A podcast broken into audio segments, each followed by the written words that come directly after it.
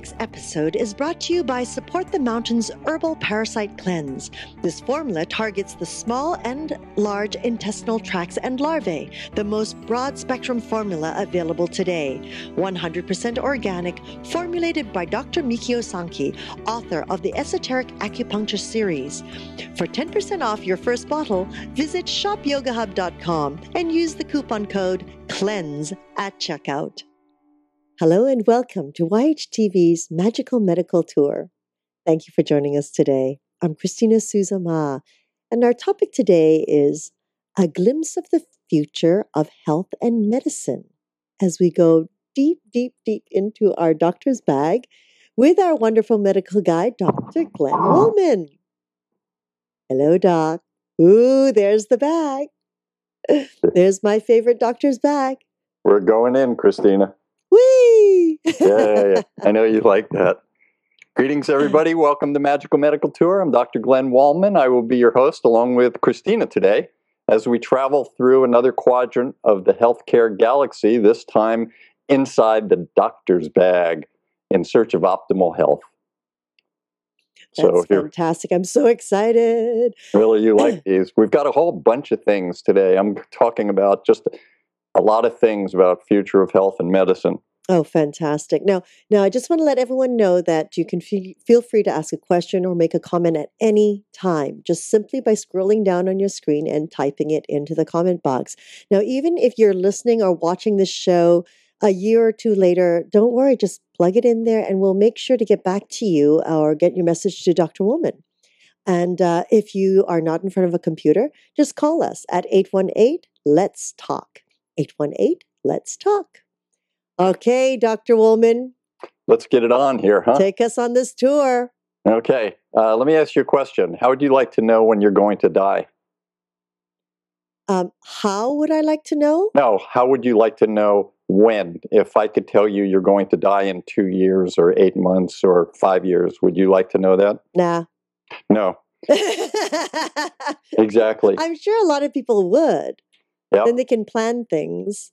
Yeah, and that brings up the first topic, and this is kind of closing uh, a loop or a little bit of a loop.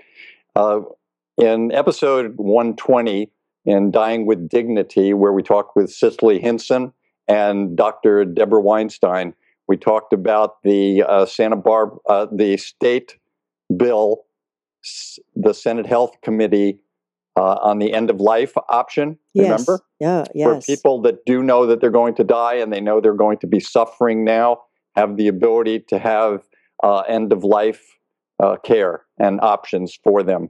So we talked about that and we mentioned to everybody that uh, it was going to uh, the health committee in the Senate in March, March 25th, and it actually did. And I want to report today, just as a follow up, that uh, it passed. Fabulous. yeah, so that's that's one part, Senate Health Committee.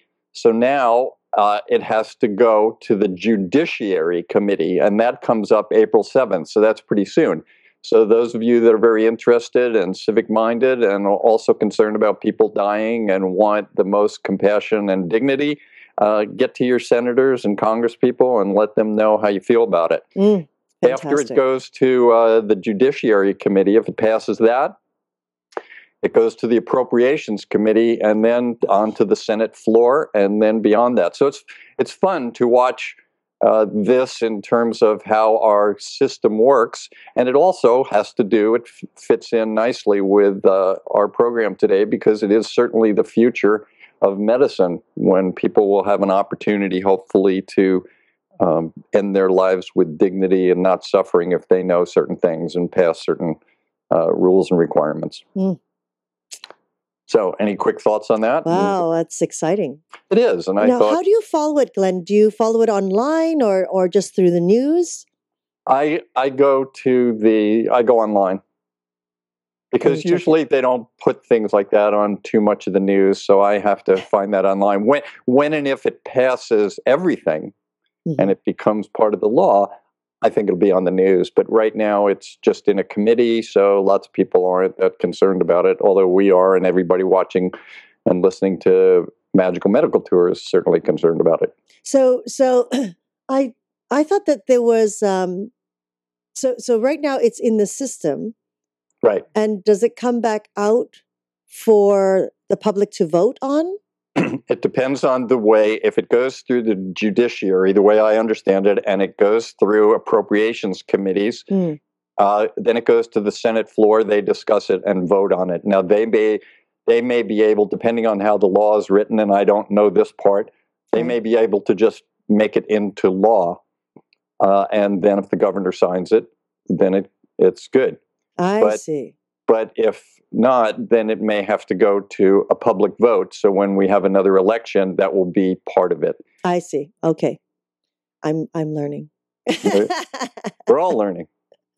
All right. One step at a time. I just need to know when to vote. That's all.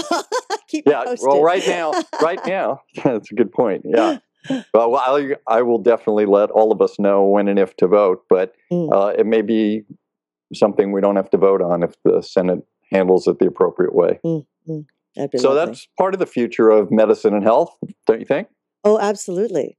Yeah. a, a, a big part because you know uh, the um, uh, for for patients as well as for the physicians you know um, the the when uh, debbie de- was saying about you know being a doctor how difficult it was for her that she'd find to be able to write that prescription Right. for an individual so yes it's a big change Yeah.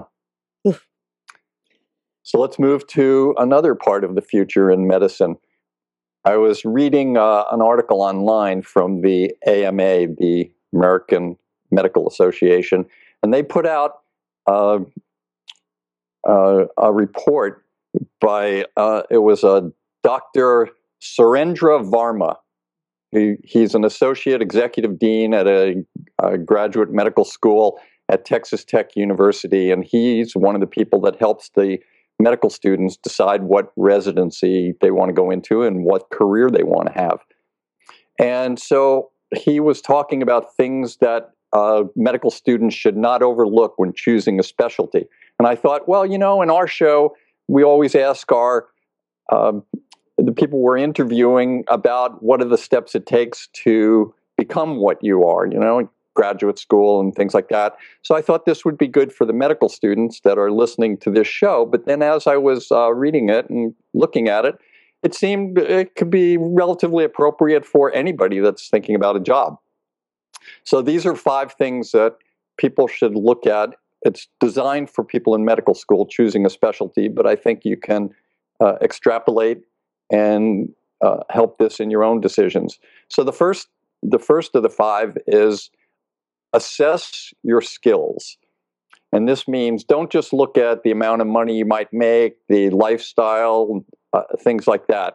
For example, if you're really good with your hands and you don't like to talk to people, psychiatry would not be a good idea for you, right?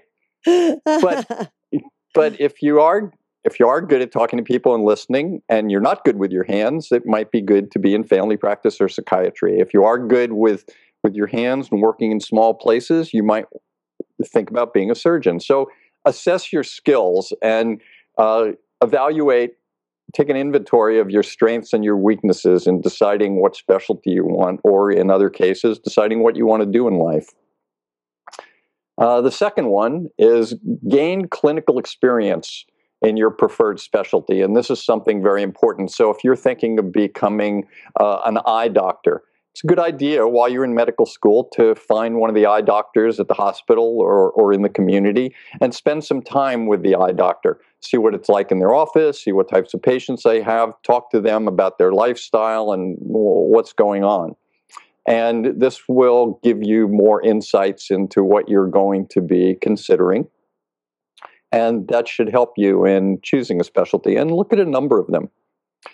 Uh, number three, research the culture and the availability and the availability of your specialty. So this is very important. Sometimes there are trends in medicine where everybody wants to be an orthopedic surgeon and you decide you want to be an orthopedic surgeon, but the town you live in now has 25 orthopedic surgeons and there's only 200 people in the town. It's you know it's a good idea to Move. evaluate that Yeah. or to move. And and you know we can even get into although I don't like to think that this is still happening. Sometimes gender uh, might have uh, Mm, a yes. factor in this, and many things. You know, it'll be very nice when that's not a part of life anymore. But it, it is important. So when you're evaluating, look at the culture and what's going on in in the whole process. Number four, this is a really interesting one. Choose a backup specialty. Now, this was important, and I can relate to this because when I was about 10 years old and decided I was going to medical school, uh, because I had a good friend who was a surgeon, I pretty much naturally wanted to be a surgeon. Plus, I loved all the things that they did and uh, all the things it stood for. So, as I got into medical school, or I was thinking about being a surgeon, but I had gotten uh, injured uh, during a sporting accident and didn't feel like I could finish my residency and live a life as a surgeon. Hmm. So I had to make other decisions, and uh, that's where I ended up in emergency medicine. But it's always a good idea to think of some other possibilities and backup specialties, just to just to have it in the back of your mind, and in case something does happen. You know, you may be very skillful with your hands, and then you could injure a hand during your uh, training in medical school and not be able to use it. So you have a backup specialty. I think Mm. that's very important. And finally, when you're applying for the residency program, you have to put an application together. And it's very important. Many people try to say all the right words, and the people on the admissions committee uh, for the specialties and residency programs see a lot of applications. You don't want it to sound like the usual application. You want it to be something that's specifically you. And if you get somebody to write a letter of recommendation for you, you want them to make sure that they're writing a letter that's really uniquely you. And in your part of it, I think it's important to be authentic and to come from your heart. So, those are five quick uh, little tidbits and tips for people in the future of medicine or in the future of your own specialty. You know that that's uh, these five questions. Uh, as I listen to them and and um,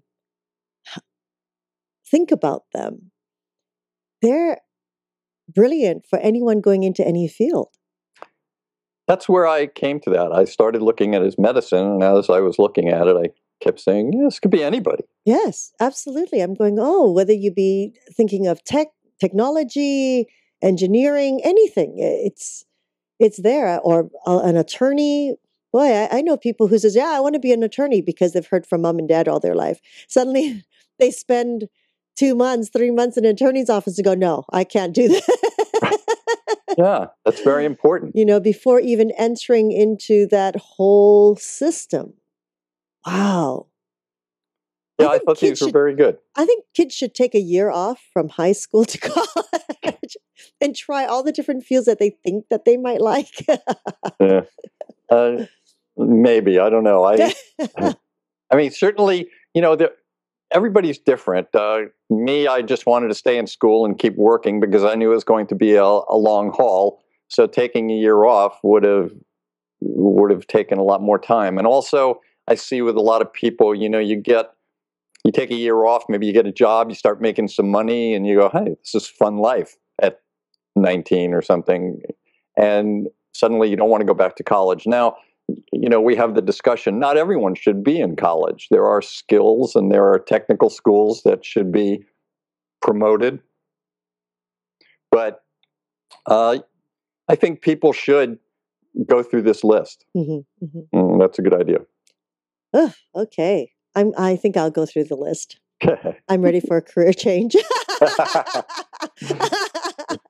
Your backup is being co host on Magical Medical Tour. You've already got it covered. It's a great environment, and I'll write you a great recommendation. oh, thank you, Doc. Yeah, And we know you've got skills. no, you think so? Bouncing. One of many. Oh, dear. One of many. Wonderful. Wonderful, wonderful. Moving to another topic Yes. the future of medicine. This one is really exciting for me. I went to a lecture uh, by a gentleman named Michio Kaku. He's a he's an American futurist. He's also a theoretical physicist. He was part of the uh, designer of the string theory in in uh, physics.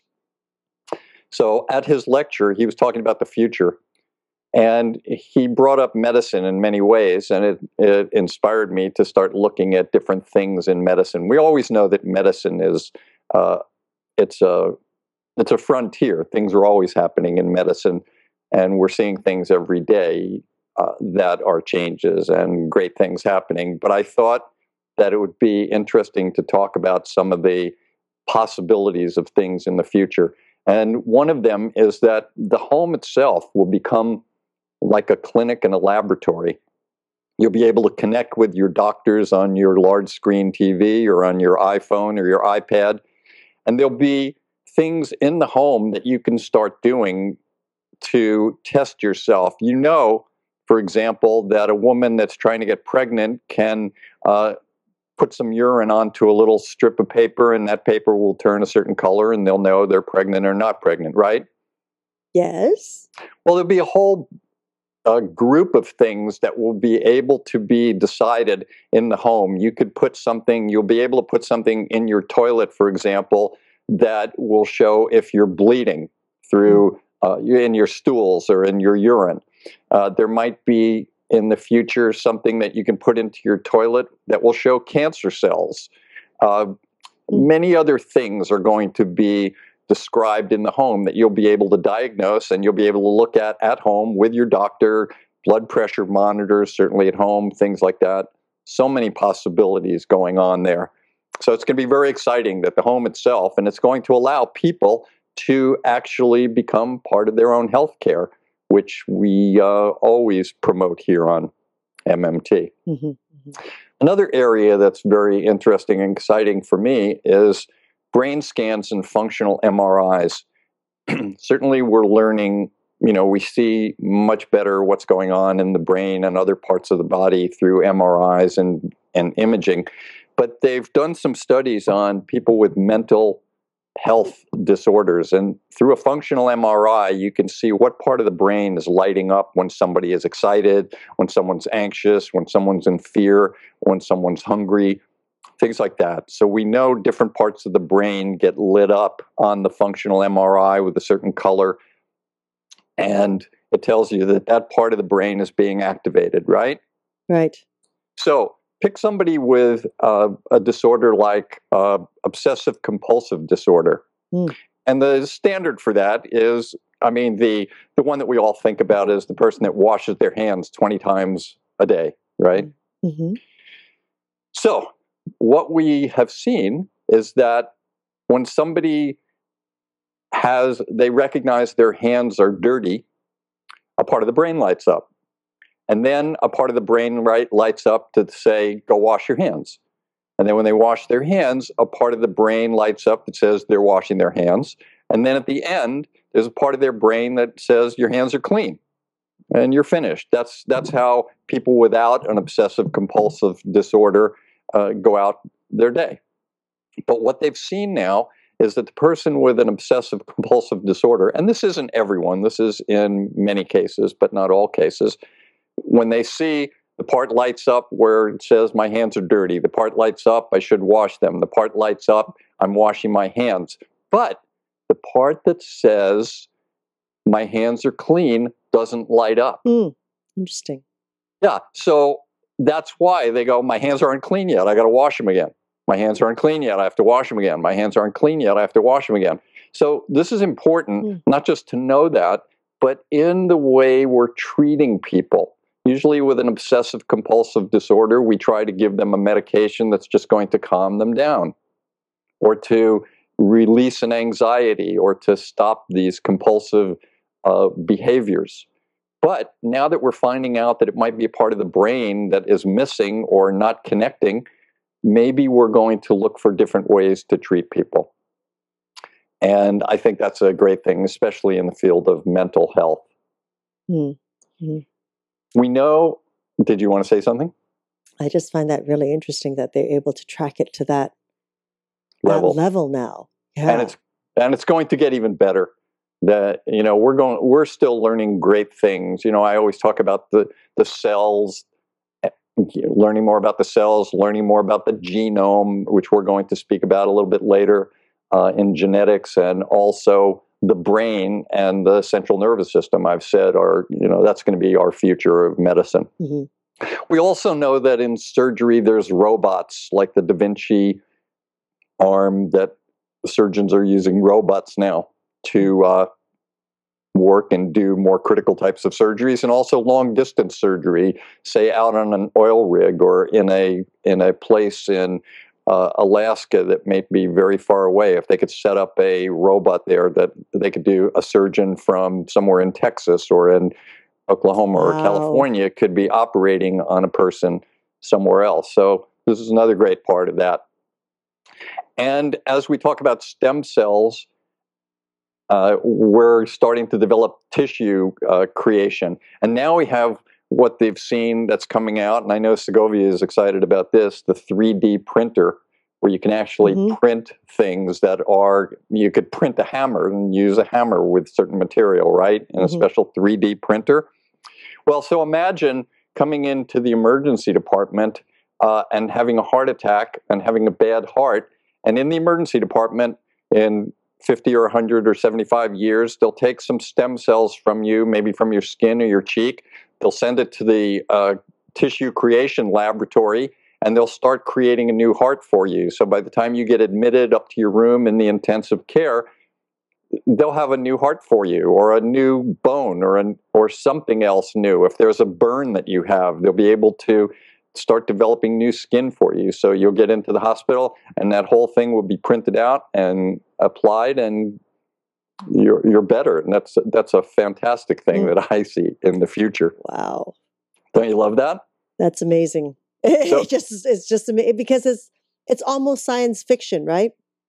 Yeah. So now let's even go deeper into the doctor's bag. So we talked about the 3D printer. Now they have a 4D printer.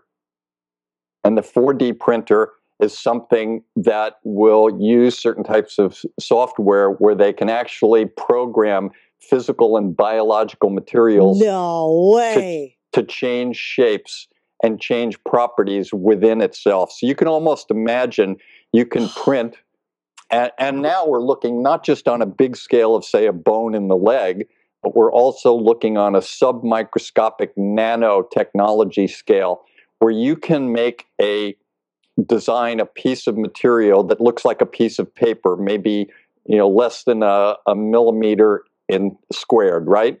hmm and this will be made of some type of a bioadaptable or compatible material and when it gets into the body it will be programmed so that it can start folding on itself almost like origami and go into and become a different uh, piece not a different piece of material but take on a different shape so if you imagine that when we looked at cardiac stents you've heard of the word stents in the past? Okay so a stent is like a little straw a very small straw that goes inside the artery right? And it Yes. keeps the artery open. Well when we did this in the heart what we did originally was we would open up somebody's chest we would open up their heart and and stick this stent in there. Hmm and then we got a little more scientific and better at it. So then we were able to insert it through a catheter that was uh, pu- inserted through the either the groin in the inguinal region or in an arm or in the neck.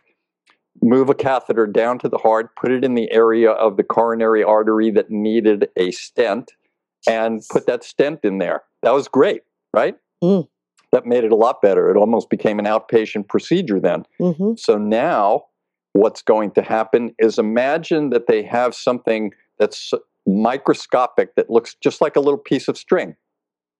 And they can almost inject it into the bloodstream and have this little piece of, of programmed biocompatible material, this piece of string, it will work its way to the to the coronary artery. And when it gets to the artery where it needs to be, it will program itself change its shape and open up from a string into a little straw or a stent and be right there. Oh, that's crazy. It's crazy, but That's it's great. amazing. Really amazing. Are you loving this? Yes. of course. Yeah. Like, huh.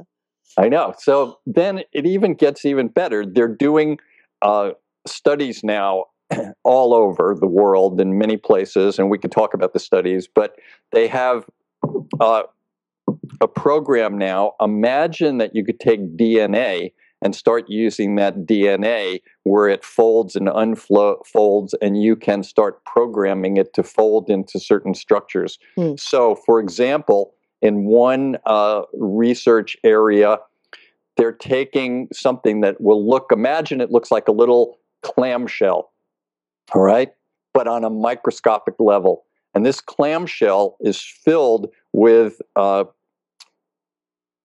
biocompatible material inside of it. And it will be used to treat cancer cells so that you can put this clamshell, clamshell DNA into the body. It will go to a site of a cancer. The clamshell will open up and will offer to the cancer cell um, anti cancer medications to kill the cancer. Hmm. So, this means that all the people that you know right now that are uh, on chemotherapy and going through the hair losses and they going to the doctors and having the blood or the the blood test to see how your blood is and getting the chemo and having the reactions to it. Many of these things will disappear in, in potentially our lifetime. They're already doing things like we saw something on uh, the news the other day on 60 minutes where they're talking about polio viruses treating brain cancers. Um, they've used viruses for many, many, many years. It's just that they're getting much more sophisticated in how they genetically modify the virus so that a person, when you're injected, for example, with a polio virus, you're not going to get polio, but the parts of the polio virus will be able to react to the cancer cells, and parts of the immune system of the body will be able to react, react to the polio uh, virus and will kill the cancers in that way. So, Mm. All of these things are happening right now to change medicine. And uh, I thought it would be just exciting to talk about what that future is in a couple of glimpses. what's what's funny is you as as you were mentioning all these uh, this nanotechnology and how the simplicity that it's basically coming to. You know, I, of course, it's years and years of research that that is uh, taking us to this stage. Then I start to think of all these superheroes. Right. That's true. Here You know- comes the Incredible Hulk, Captain America. Right. Or you're going to be injected with spider venom, and next thing you know, you're going to be Spider Man 506. I know, that's great. it really oh, is good. The one part of it that that concerns me, the yin and the yang of everything, of course, Yes. The one thing that concerns me is we always talk about how people put their health on a back burner most of the time, Mhm. or many people do. People are changing now. But my concern is that the more things that we can take care of, the less people will be concerned. Oh, I don't care if I, That's you know, right. break my arm. I'll just get a new arm. Yeah. You know, starfish doesn't worry about losing one of its uh, pods Mhm. right? Yeah. Because it's going to grow another one. And if we know that everything is going to be taken care of, we may become a little more lax. So that's a concern to me. But yes. but the excitement of knowing all of these things is just great for me. And there's more to come. Oh yeah. Well, I, I, I think it's it's that frontier goes on and on. I, I you know It does never end. never ends. So even beyond this, uh, you, we can imagine. You know, it's, it's as I say, it's like science fiction, Yes. right? Uh, it's yep. like how the writers wrote it so many years be- ago. It's happening today.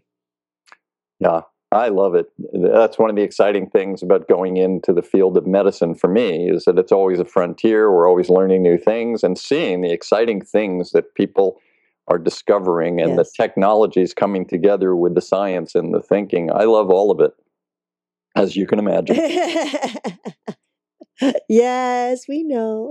Yay! Okay, so Yeah. we're, mov- we're moving to the next part. We're moving quick because I have a lot of things to cover today. But that's another part of the future of health and medicine. So now we're going to go, this is going to be a little more scientific. You know, I always try to bring, aside from just political events and social events and lots of little things, I try to bring a little bit of science into each one of the inside the doctor's bag. And I, so this is important for me to have you as the every person uh, make sure that you understand the next part that I'm going to talk about. So put on your thinking cap. Mm. I Ready? think I really have to. No. Come on, a little thinking, a little thinking. Okay. It'll be good for you. you know how I always talk about the cells, right? How yes. important they are. Well, there's different parts of the body, and everything in the cell is called intracellular. That makes sense, right? Mm-hmm. A cell has a membrane around it, and this membrane is semi permeable that means things can some some things depending on the size and the charge electrical charge can flow into and out of the cell so that there's a balance between um, electrolytes and fluids and things like that within the cell and without of the cell right you're with me right i am right with you okay so everything in in the cell, like the cytoplasm, the nucleus, the DNA, the mitochondria, all those words that we've discussed in the past and you've heard, those are all intracellular. But then there's a whole other compartment of the body called the extracellular compartment, which is everything else. Hmm. Now, within the extracellular compartment, it's broken down into two parts. One is the intravascular. So that means it's everything in the blood vessels. And the blood vessels, as you know, uh, through capillaries and through uh, uh, ways of uh, moving fluid in and out between the cells, back and forth into the blood vessels carrying oxygen and nutrients, they connect. But there's another part of the extracellular process, the extracellular matrix, which is connective tissue. And mm. connective tissue is something that I think we need to be focusing on.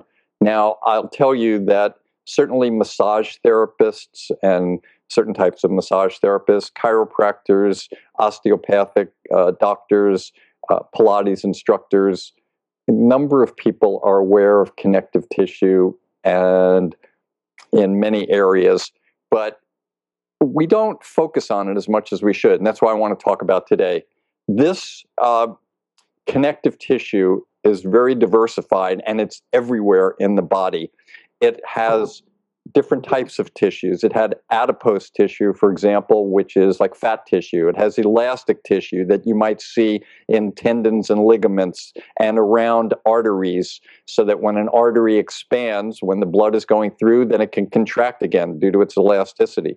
It has mucus type tissue, lymphoid tissue like lymph nodes, and it has cartilage and bone all of these things. Basically, the extracellular matrix, this connective tissue, is made up of three things. One, it has cells in it, and these cells uh, are the ones that help to determine whether it produces mucus or lymph tissue or cartilage or bone, or it's or it's something that produces fat. It also has fibers in it, and these fibers are. Uh, you've heard the word collagen mm-hmm. and you've heard elastic fibers. Collagen is one of the big ones, and we're going to talk about that a little more uh, as we move on in this part of the talk. But it also has something called a ground substance. And the ground substance is kind of this amorphic structure that uh, it's, it's like the glue that holds it all together. And so these three things make up the connective tissue. And connective tissue is everywhere in the body, just everywhere. And what it does is it does many things depending on what type. I talked about the different types and what the structure it is. So it provides support and mobility for different organs and bones things. It, it provides elasticity. It provides pathways for the blood vessels and the nerves. It also packs some of the unused spaces in the body. It also works for transport, where it helps. Remember, I talked about the intravascular part mm-hmm. that that the blood nutrients. It helps the food and oxygen get into the cells, and it helps take the waste the carbon dioxide and other waste products between the capillaries and the tissue cells.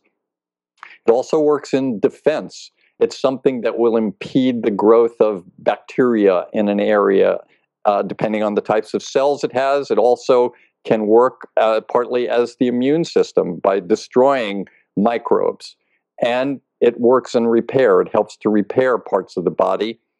Uh, and it also gives form to the body. So the connective tissue is very important and it's something we overlook. We always talk about organs, liver's important, heart's important. Uh, we talk about bones, those are important. But I think that we need to start taking more recognition of our connective tissue. And this is important uh, because there are diseases that certainly occur within the connective tissue. There are neoplasms like sarcomas, different types of cancers. Also, there are connective tissues disorders. Uh, I don't know if you've heard of Marfan syndrome or Ehlers-Danlos syndrome. These are uh, syndromes that the connective tissue does not work well or it's hyperelastic and people develop problems with their heart and blood vessels because of this. Uh, so there's many important parts to this that we need to know about. Scurvy also, uh, it's caused by a vitamin C deficiency, and vitamin C is necessary for the synthesis of collagen. Now, collagen itself is something that it actually is one of the main structural proteins in the body. It covers, it, it takes somewhere between 25 and 35% of the protein in the body. And so this is very important. And you have people now that are now starting to take uh, collagen supplements and eat mm. things. You're talking, you're hearing about people that are using bone meal now, bone soup, and things like that. So more and more people are recognizing the need for certainly protein, and why not take your protein in the form of a of a collagen, which is so important to the connective tissue of the body. So certainly the, the point for me is to recognize that the connective tissue is an important part of the body that we need to protect and nurture. And this, of course, is done with exercise and proper nutrition, uh, making support for the tissues. And it also becomes important in when we see people now that hear, oh, you know, they'll listen to this show and say, oh, collagen is very important. I'm going to go out and get a collagen supplement you know, and start taking collagen. the pill. Right? A pill. the simple. Right? There you go. And that may be something that is very important. A lot of people are taking collagen right now. Uh, but again, it's very important that when you start thinking about foods that will protect your uh, connective tissue, that you work with a nutritionist, do your own studies, uh, become very knowledgeable in this, and work with a doctor on this to make sure that as you're protecting your connective tissue, then you will be doing it in a manner that will be appropriate. So when people are taking medications to have a certain level of something in their body, it's very important to make sure that if you're doing it on your own or with someone that you actually get testing to make sure that you're in the right range because as we see with almost everything, uh, a certain amount of something is good, not enough of it is bad, and too much of it is also bad. Mm-hmm. So that's the connective tissue. Any thoughts on that? Um, now, the connective tissue, uh, Glenn, does that also, uh, some of the illnesses connected to that, would it be like fibromyalgia, um, yeah. MS? Well, MS, uh, partly. Or is that immune? Because I hear that's also part of the immune system. They are. They're all down. connected. They're all connected. Each of these have different areas, and the connective tissue is certainly part of it. One of the parts of connective connective tissue, for example, is if you injure a ligament, they don't have much of a blood supply, and that's mm-hmm. why it mm-hmm. takes longer to heal. Mm. But here's, uh, but yes, connective tissue is everywhere. It's been implicated in diseases such as diabetes, cardiovascular disease, number of things. Almost everything probably will have a connective tissue component. So the re- so one of the reasons that we're talking about this um, is to be more aware of it, just like we're starting to try and be more aware of of things that are bad for our heart and things that are bad for our liver and everything else. So I want people to, in the future, start thinking about the connective tissue. Mm. But here's the cool part. I was saving this a little bit. There are studies now. There are researchers and scientists, and especially in the anti-aging um, aspect of medicine, that's become a whole uh, field unto itself. Anti-aging. Uh, we interviewed Dr. Friedan Reid um, hmm many months ago. She's into anti-aging, many and prevention, of course, but the anti-aging community is looking at many things uh, to help with uh, prolonging life and keeping people healthy. So this group of researchers and scientists are using uh, a lowly little roundworm, and they're testing. They have found on the genome there are a couple of genes that are important in the expression of the production of collagen. And what they've found in these roundworms is when they use either genetic modification or they use nutrition or drugs to affect and enhance these genes so that they express themselves in a much better way. The, the roundworms that they're doing that with are living longer. And when they take away the genetic component for the collagen, these roundworms are having a shorter lifespan. Hmm. So this means that potentially, of course, as I said, it's in the roundworm now. You know, we have a long way to go before the human. But indicators are saying that the those genetic components and the production of healthy collagen and the extracellular matrix may be an important part of aging and longevity. Hmm. So I thought that was a very important thing for us to start looking at and get a heads up on it. Hence why keep up the exercise. Keep up the exercise, keep up the nutrition, and there may be good and there may be- exercise. yeah, and there may be things within the nutrition that uh, you know you have to be careful, and we're going to talk about that in my health tip in a few minutes. But uh, it's very important if you're going to be aware of the connective tissue when you want to start improving your connective tissue.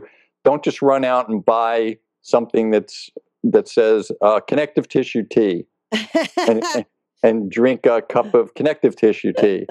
Uh, look into it, research it, and work with your nutritionist or your doctor.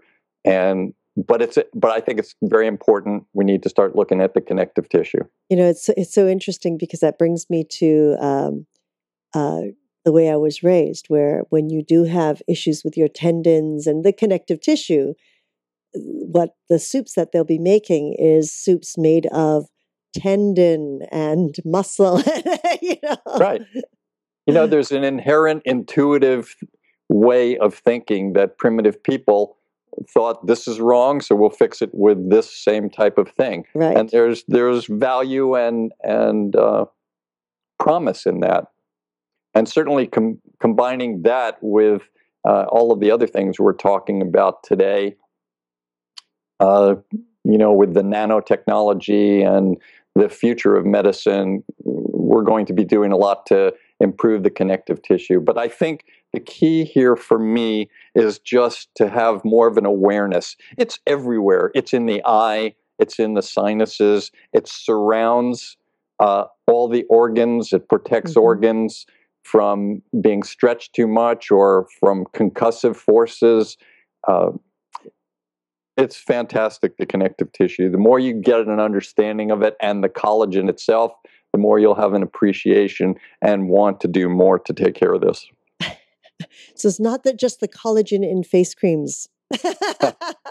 Right. Well, it's part of it, you know, because the collagen makes up our uh, the form of our body. If we didn't have this extracellular uh, matrix and the connective tissue, we'd look like a whole different species. That'd be interesting. Let's do a little computer uh, animated. Uh, look to see, okay, if we did not have collagen in our bodies, this is what would look like. Yep. But of course, there will be people that go, oh, let's inject this and, and inject that and make that. So I think it's But very if that's important. been happening for years now. That's been happening for, For years, and more of it will happen. But now we need to make a more scientific process to look at it more carefully, have a better understanding, and really find the supplements and the foods that will help it, and the exercises and the massages that will help the uh, extracellular matrix. hmm So you got that now? Intracellular, intravascular, extracellular. intra, extra, what else? Well, it's just it's the, the intra intracellular extra. Yeah, intracellular and extracellular. And within the extracellular is also the intravascular. Intravascular. You know, some people even, uh, there are many scientists that actually talk about blood and lymph as connective tissue. Hmm. Uh, they have cells, they have a ground substance, but it's more of a fluid. They don't really have the fibers. Uh, so uh, they, you know, there are people that talk about blood and lymph as part of the connective tissue system, and you could be real scientific and say it is or it isn't. But you know, certainly it's important to take care of your blood and lymph tissue also. I'd say Definitely. it's a whole. That's all I can say. It's a whole. We just have to learn to take care of ourselves as a whole. You know, I love that you said that because I'm ready for my health tip. Ah, okay. And my health tip is about the whole person. Hmm. Okay. So I've I've made up a little thing here. It almost sounds biblical. Here's my, here's my health tip. Do unto yourself as you would have doctors do unto you. well, I kind of sometimes beg to differ. Well, here's here yeah, we could and we'll discuss that in a minute, but here's here's the way I'm thinking about it. But we will have that discussion as I finish. So keep in mind you're differ. When I would go on a shift in the emergency department, and I would come on my shift and I would be relieving the other doctor, and the emergency department would be completely full. The doctor's busy working uh, on a case or something. And so, what I will do is I will go to the charge nurse and say, What do we got? And the charge nurse will say to me, We have a gallbladder in one, we have a congestive failure in two, we have a teenager Oh miscarrying gosh. in three, we have a, a gunshot wound to the chest in four, we have a stroke in five. Uh, you know, and it goes on and on and on and on Mm. and on. And for my entire career as a doctor, I've always heard people slash patients complain. I want my doctor to think of me as a whole person. I don't want to be the gallbladder. And certainly, you don't want your orthopedic surgeon operating on your total hip without knowing that you have diabetes, heart disease, hypertension, and a few other things. So it's very important that the doctor looks at you as a whole person, right? hmm And that's the way you want the doctor to look at you. But do unto yourself as you would have your doctors do unto you. So, what happens now is people are listening to the news or something and they see something that goes, drink red wine. It's good for your heart. It has resveratrol in it. So everybody starts thinking, well, I, I want to have a good heart, so I better start drinking wine. but are they thinking about their liver? Or are they thinking about a, a possible ulcer? Or are they thinking possibly of diabetes? Maybe the wine isn't good for those things, but yet they're taking it because they're focusing on their heart. They're not doing what they want their doctor to do. They're not looking at themselves as a whole person. You have people that are uh, diets are a perfect example of that. The triathletes think that they should be carb loading all the time. And then we find out that uh, too many carbs are not good for us. We ended up with an obese uh, diabetes type 2 society.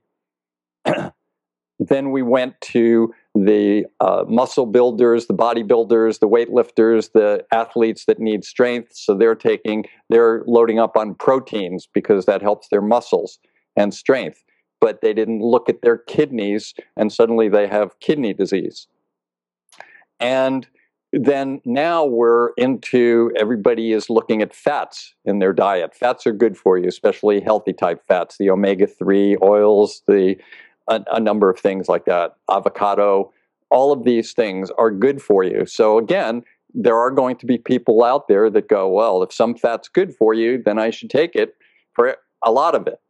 And what I feel will probably happen in the future is we go overboard with the good fat diet we may see people that end up developing liver disease and mm-hmm. gallbladder disease and pancreatic diseases.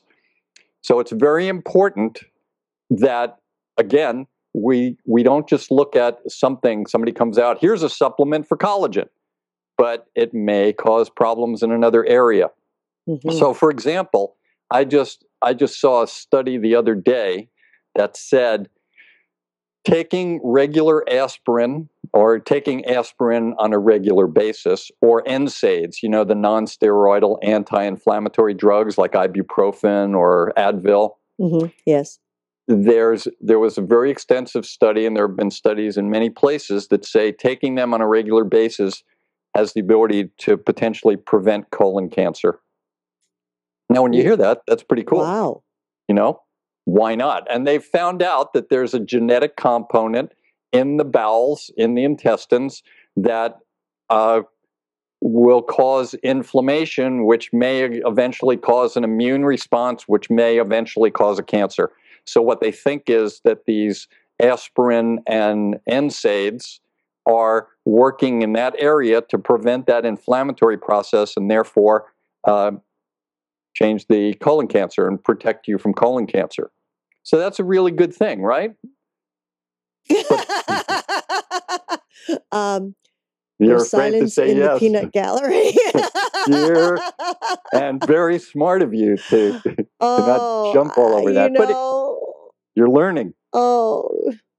But it, but it is a good thing. I mean, preventing colon cancer could be terrible. But one of the things is that now we know, for example, so now you say, well, I want to prevent colon cancer, I'll start taking aspirin. But then there's another study out that that says that taking aspirin on a regular or daily basis has a potential to cause uh, age-related, a specific type of age-related macular degeneration in the eye. so, in other words, by taking an aspirin to prevent your colon cancer, you may get, you may be, have visual impairment or blindness. So I think that's an important thing that you need to think about before you start doing the, oh, I'm going to take this to prevent colon cancer. So, as part of a process, when you have these things that are uh, promoted by different industries, the pharmaceutical industries, marketing industries, the agricultural industries, everything else, where they say this is good for this specific thing, it's very important, excuse me, it's very important to look at the big picture and treat yourself as a whole person because then you go, well, what are my chances of having colon cancer? If if you say I have no genetic component in my family for colon cancer, I've never had a problem and I'm pretty healthy and I've had a colonoscopy and everything looks good, do I need to take the aspirin? When there's a low possibility that I'll get colon cancer, but I may now become blind. So, would you consider taking it at that point? Mm. You would think that you would have to think differently. But then, so then you look at there's another study out there that just came out out of Loma Linda University in California here. It was a pretty extensive study where they were looking at colon cancer and diets. Mm. And they found that vegetarians uh, had less colon cancer than people that ate meat. And they actually, the, the study was done on about 17,000 patients. Wow. Yeah, so it was a, a very large population study. Mm, and they even good. broke it down into different types of vegetarians. The actual best uh, type of vegetarian in terms of preventing colon cancer uh, or the less likelihood of developing colon cancer were the pesco vegetarians, the one that ate fish but not other meats. Interesting. But they all, yeah, they also looked at you know the ones that the vegans and the one that the ones that had that ate eggs and dairy and and vegetarian, or the ones that are the mild vegetarians that maybe they eat meat once a week or once every two weeks. Certainly, a vegetarian diet is much healthier and much more of a chance to prevent colon cancer versus uh, someone who eats a lot of meat. And they've found uh, some reasons that meat increases the uh, risk for colon cancer, usually through the immune response. So, if you had the opportunity, if you were a person, for example, that didn't have colon cancer in your family and you didn't have indications of it, but you still wanted to try and prevent it, and you just heard about this aspirin, but you also heard about the vegetarian diet, now you have choices. You've done some research and you say, well, rather than taking aspirin and risking blindness uh, from the age related macular degeneration, maybe I'll just go on a pesco vegetarian diet and see what that does for me. Mm. So that's my health tip. Do unto yourself as you would have doctors do unto you. So now let me hear your part on this. Well, well, you know, I I love the ending, of course, of of the options that we all have. Mhm. Um, and as far as uh, do unto yourself what doctors will do unto you, yeah, I, what you want doctors to do which is, you know, to, to yes, of course, I, I would love my doctor to look after me as a whole. exactly. Um, uh, and the the issue that I have, which is, you know, I have seen people put on aspirin for prevention. I have, and you know, for for many years, you know, especially people who are elderly and uh, Sure. put on other things that that it's prevention. There's there's no sign of it anywhere, but we're Right. just going to prevent this, and it's like. Really? Now, what is that really going to do to your body? You know, there there are other ways to prevent, which I, as you very well know, the holistic way, which is what let's change the diet, let's change the lifestyle, let's get more rest, let's do some exercise, right? Um, and if those don't work, and then you get the inkling of whatever it might be, you know, then sort of work with whatever that imbalance might be, as opposed to um, I I prefer the holistic uh, prevention. as opposed to Absolutely. But. But it's also important uh, to look at the big picture again. Treat yourself as a whole person. If if everyone in your family had heart disease, you have three siblings, all younger than you, that died of heart disease. So there's a genetic component, and you have the genome that says that in the genome you have the genes that are expressing the possibility of heart disease. Then you want to look at all these things and add them. And the risk factor of taking the aspirin and worrying about the blindness is not as important because not everyone Mhm. gets the blindness. It's just, you know, maybe 10% of the people might get that. But it's still the big picture is when you hear these things, treat yourself on the whole. Look at everything. Don't just because red wine is good for your heart mean that you should have lots of red wine. You have to look That's at a great excuse. yeah, aspirin and red wine. What a combination. I know. oh my. Yes, I, I, I, I do agree. I think I, I do believe that if, if the individual is really interested in that holistic, looking at themselves as a whole, and I, I, I do believe that that is another level of awareness to you know that, that that we're building here with the Magical Medical Tour, is is so that people empower themselves that they do have choices, and um, and if your doctor doesn't look at you as a whole, you've got to change doctors, Great point. right? Great point. You And- have a right to do that. Uh, that's a very good point. So that's uh, that's a little bit of a glimpse of the future of health and medicine inside the doctor's bag. Ooh, inside the Dr. Wollman bag. Yeah, there you go. Well, I want to thank you, uh, Christina. I'm grateful to you and Segovia and Yoga Hub for allowing this platform of uh, knowledge and learning for all of our viewers and listeners. I want to thank all of my teachers and healers to allow me on my journey. Looking forward to getting together on another tour of magical medicine as we search through the galaxy, exploring. And until that time, I wish you all optimal health. Thanks, Christina. Thank you so much, Dr. Wollman. Another great show uh, as we look into the future of our medicine. And of course, we would like to thank each and every one of you for joining us in this new platform of education and information. We're grateful for your continuous support and we look forward to hearing your feedback on how we can serve you better. You can connect with Dr. Glenn Wollman through his website, glennwollman.com, where I encourage you to learn about his metaphor square breath. And of course, we would love your feedback, um, whether you're watching it online or listening to our podcast. It would be wonderful if you could like us or pass our link on to others that you feel will benefit from our shows. Give us a call, give us some feedback. I would love to hear from you at 818 Let's Talk. 818 Let's Talk. Until next time, namaste.